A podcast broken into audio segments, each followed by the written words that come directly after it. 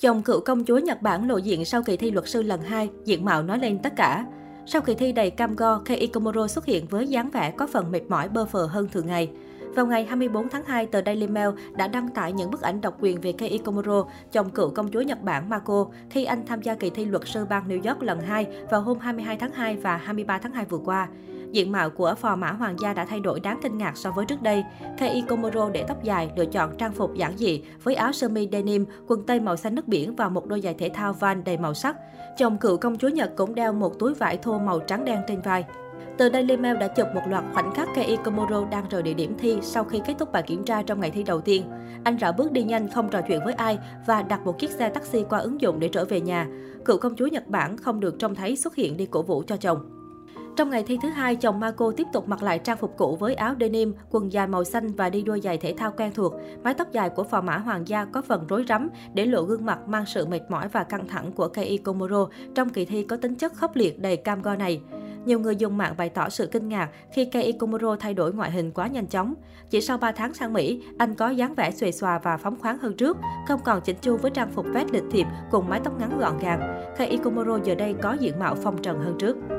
Tờ Daily Mail đưa tin, kết quả của kỳ thi sẽ được công bố vào tháng 4 năm nay, tức 2 tháng sau khi Kei Komuro cùng các thí sinh khác sẽ biết được mình đổ hay trượt.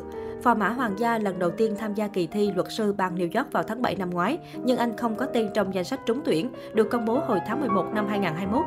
Điều này đã khiến Kei Komuro đối mặt với áp lực dư luận rất lớn. Nếu thi trượt lần nữa, Kei Komuro sẽ phải đợi đến tháng 7 năm nay để thi tiếp. Được biết, bang New York không giới hạn số lần thi của các thí sinh. Tuy nhiên, theo truyền thông Nhật Bản, visa của phò mã sắp hết hạn và anh chỉ có thể ở lại Mỹ chậm nhất là tháng 7 này. Vì vậy, Kei Komuro cần phải đổ trong kỳ thi lần 2 này nếu như muốn ổn định cuộc sống ở Mỹ. Nhiều người dân Nhật Bản đang mong ngóng kết quả thi của phò mã hoàng gia vì nó là một trong những yếu tố quyết định con đường phát triển tương lai của vợ chồng Mako. Nếu thi trượt, Kei Komuro sẽ không có cơ hội kiếm được việc làm ổn định với mức thu nhập cao để sinh sống ở thành phố đắt đỏ như New York và khả năng gia hạn visa của anh cũng trở nên mong manh. Vợ chồng Mako cũng khó lòng quay lại Nhật Bản vì làn sóng phản đối của một bộ phận dư luận. Nhiều khả năng họ buộc phải chuyển đến đất nước khác sinh sống.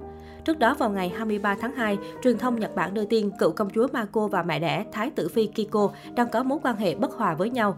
Một nguồn tin thân cận hoàng gia cho biết sự xa cách giữa hai mẹ con ngày càng gia tăng trong hơn 2 năm qua. Hiện tại ngay cả dấu hiệu phục hồi giữa hai mẹ con vẫn không được nhìn thấy. Được biết, vào năm 2013, vợ chồng Thái tử Nhật Bản đã lần đầu tiên gặp Kei Komuro khi Mako xác lập mối quan hệ yêu đương với chàng trai thường dân này. Ban đầu, Thái tử Phi chào đón Kei Komuro từ tận đáy lòng mình vì thấy anh là một người lịch sự và điềm đạm.